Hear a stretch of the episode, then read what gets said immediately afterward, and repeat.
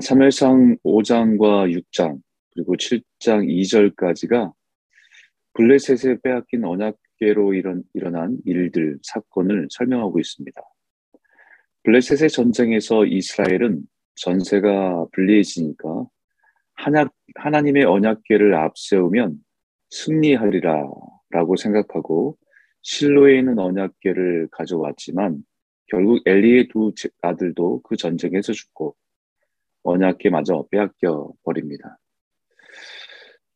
그리고 블레셋에서는 그 빼앗은 언약궤를 자신들의 전쟁의 승리의 전리품으로 자신들이 섬기는 다곤 신전에 가져다 두었습니다. 그런데 그 다음날 그리고 또 그 다음날 다곤 신상이 무너져 있는 것을 발견하고는 공포에 쌓입니다. 게다가 언약궤가 있는 아스돗 사람들에게 독한 종기의 재앙으로 고통을 받자 그 언약궤를 에그론으로 보냅니다. 그러자 에그론 사람들도 독한 종기로 발생해서 고통을 당하게 되고 블레셋 사람에게는 이스라엘 언약궤가 더 이상 전쟁의 승리에 전리품이 아니라 이제는 공포의 대상이 되어버립니다. 블레셋 사람들이 이 언약궤를 어떻게 할까 보고 심각한 고민에 빠집니다. 블레셋의 제사장들과 복술자들이 모여서 결론을 내린 것이 이스라엘로 돌려보내자라는 결론에 이른 것입니다. 그런데 그들이 어디서 들은 것은 있어서 이 언약궤를 돌려보내기는 해야 하는데 그냥 보내면 안 될 것 같습니다. 그래서 속건제를 드려야 한다고 그들이 주장합니다. 여러분, 속건제가 뭡니까? 우리가 레위기를 묵상했듯이 이스라엘의 5대 제사, 번제, 소제, 화목제, 속죄제, 속건제. 그 5대 제사 중에 하나, 속건제입니다. 속건제는 언제 드리냐면 하나님의 성물을 잘못 범했을 때, 이웃에게 악을 행하거나 물질에 손해를 입혔을 때, 남의 물건을 강제로 빼앗거나 잃어버린 것을 소유하게 되었을 때, 그때 드렸던 제사입니다. 죄를 짓는데 죄가 어떤 물건의 손해나 물건으로 인해서 어떤 손해를 입혔을 때에 그것에 원래 가치의 5분의 1을 가치를 더한 배상을 하게 되어 있습니다. 비록 블레셋의 제사장과 복술자였지만 이스라엘의 제사 규례를 어느 정도 알고서 말하는 것입니다. 그 배상의 의미로 금, 독종 5과 금, 쥐 5마리를 더해서 보내기로 한 것입니다. 그런데 블레셋 사람들의 마음이 흔쾌히 동의하지 않았습니다. 그래서 6절에 블레셋 제사장들이 이렇게 말하지요. 애국과 바로에게 한 것을 모르냐. 그들이 9가지 재앙을 보았어도 그 마음이 완악해져서 결국은 장자의 죽음을 재앙을 보고 나서야 이스라엘 백성들을 보내지 않았느냐. 그거 모르냐 이 말입니다. 자신들의 승리의 상징이고 전리품인 이스라엘의 언약궤를 돌려보낸다는 것이 마음의 용납이 되겠습니까? 그것도 엄청난 재물을 실어서. 그런데 일어나는 재앙들을 보면 두렵고 인정하고 싶지는 않고 그런 상황에 있는 블레셋 사람들에게 그 제사장들이 한 가지 실험을 해보자는 것입니다. 그 실험은 새 수레를 만들어서 언약궤를 거기에 싣고 멍에를 메어보지 않은 젖나는 소 2마리를 끌어다가 수레를 메우고 그 소들이 이스라엘의 땅인 벳세메스로 가는지 안 가는지 보자는 것입니다. 멍에를 메어보지 않은 젖나는 소라는 것은 이를 시켜보지 않은 소에게 수레를 끌고 가게 하는 것입니다. 굉장히 불편한 일이고 익숙하지 않은 일입니다. 멍에조차 메어보지 않은 소가 수레를 끌고 가는 것은 훈련되지 않았기 때문에 불가능한 것입니다. 게다가 젖나는 소입니다. 이 의미는 얼마 전에 송아지를 낳아서 그 송아지와 생이별을 시키는 그런 상황을 만들었다는 것입니다.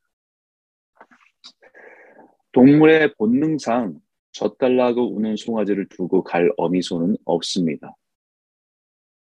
그 모든 상황이 상식적으로는 갈 수 없는 상황입니다.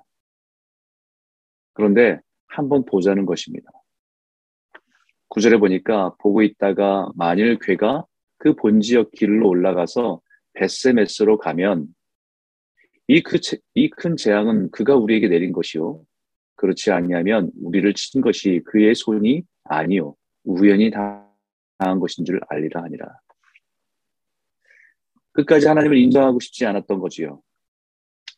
그 소가 갈 수 없는 상황인데도 자기들이 알아서 그 이스라엘 땅인 벳세메스로 가면 그것은 이스라엘 하나님 우리에게 내린 재앙인 것이 확실한 것이고, 만약에 소들이 가지 않고 송아지에게로 돌아가거나 수레가 불편해서 발버둥치고 가지 않는다고 한다면 그 재앙은 언약궤 때문이 아니라 그냥 우연히 발생한 것으로 알면 된다라는 것입니다.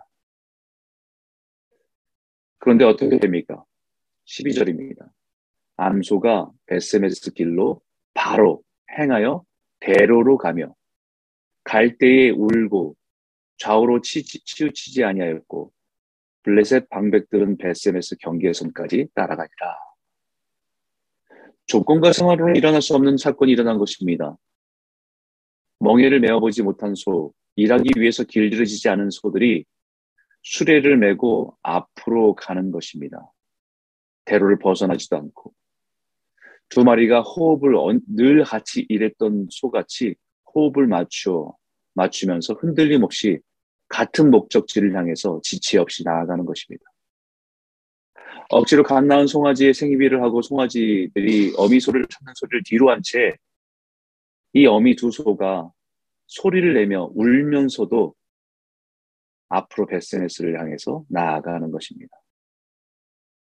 그것도 성경에 뭐라고 표현되어 있습니까?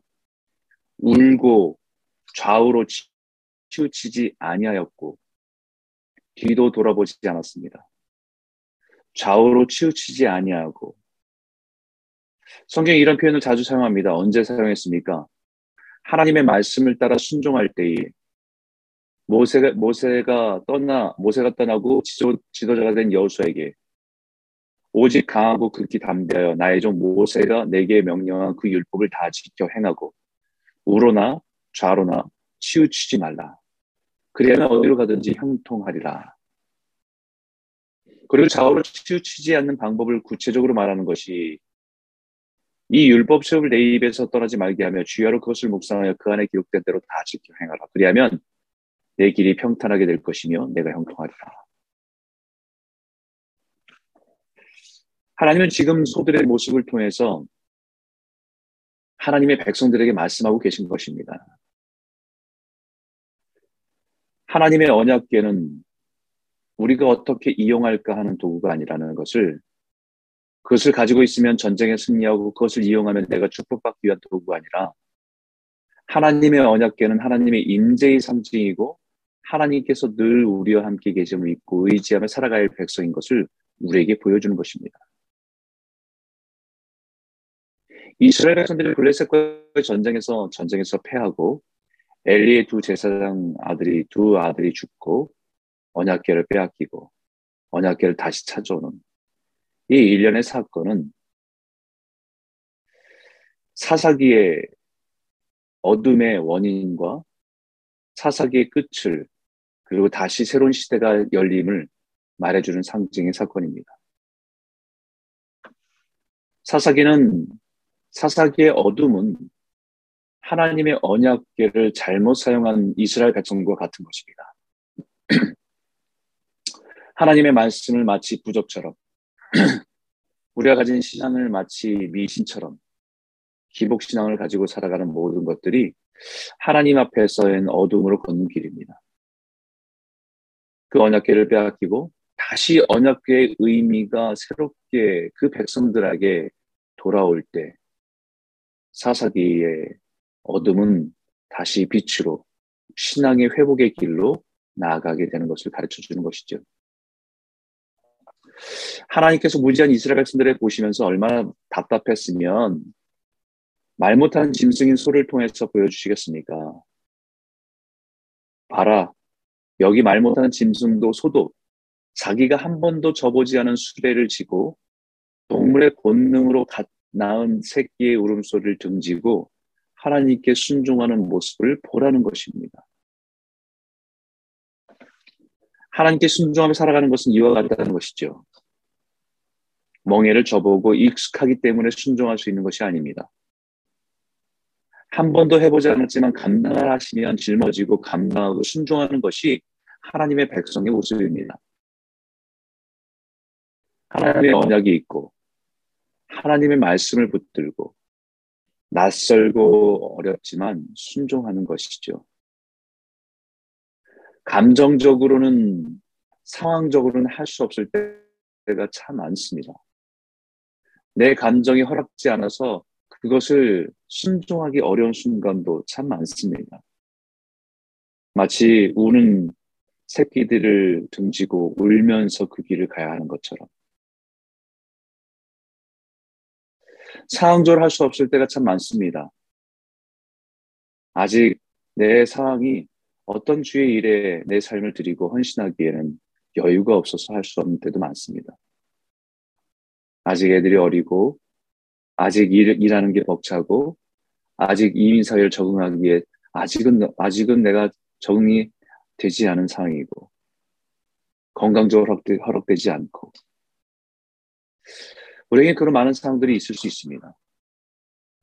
우는 새끼 소들이 있고 내 형편이 나아지지 않았고 여러 가지 환경들이 제한이 많지만 하나님의 말씀이 있고 하나님의 신실하신 동행하심이 있기에 때로는 눈물을 머금고 앞으로 순종하며 나아가는 것이 하나님의 백성들의 살아가는 삶입니다. 이것이 지금 이스라엘 백성들을 향해서 하나님께서 말씀하시는 것입니다. 당시 제사장이었던 엘리 제사장에게 네 아들들을 나보다 더 중히 여겨 내 백성 이스라엘이 드리는 가장 좋은 것으로 너희를 살찌게 하느냐라고 말씀하셨어요. 온 이스라엘이 자녀가 우상이 되었습니다. 자신이 우상이 되었습니다. 자신이 경영하는 사업이 우상이 되었습니다. 그 모든 것이 하나님으로부터 온 것임에도 불구하고 그 모든 것이 우상이 되어버렸습니다. 하나님의 언약, 하나님의 말씀은 자신의 자녀, 자신, 자기의 사업을 복을 받기 위한 도구일 뿐이고 하나님의 언약계는 사라진 것이었습니다. 하나님의 언약, 말씀을 읽고 살아간 세대에게 하나님이 주시는 말씀입니다. 오늘 이 말씀을 같이 묵상해 보기 바랍니다. 우리의 삶이 마치 그와 같이 오늘날의 우리의 영적인 상태가 그와 같진 않은가. 여전히 언약궤를 붙들고 있고 인생의 어려움이 오면 언약궤를 어디선가 다시 찾는 것처럼 그때 가서야 하나씩 언약궤를 붙들면 무엇인가 나에게 다시 복이 임할 것처럼 생각하는 우리의 신앙이 변질되어 있는 것은 아닌가. 오늘 이 말씀을 다시 한번 깊이 묵상하면서 사무엘을 통해서 말씀하고 있는 것은 순종이 제사보다 낫다라는 것이죠. 그 순종이 우는 새끼를 뒤를 두고 울면서 그 길을 걸어가는 소의 모습을 보여주면서 하나님은 우리에게 원하시는 것이 무엇인지를 말씀하고 있는 것입니다. 오늘 우리의 삶에 놓여있는 모든 상황들, 감정적으로, 상황적으로, 여건적으로 우리에게는 순종하기 어려운 상황일지 모르지만 하나님 우리에게 말씀하시는 것들을 붙들고 우리가 눈물로 머금고 주님에 순종할 때 그 눈물이 변해서 기쁨으로 찬송으로 바뀌는 은혜가 저와 여러분 삶 가운데 임하기를 주의 이름으로 축원합니다.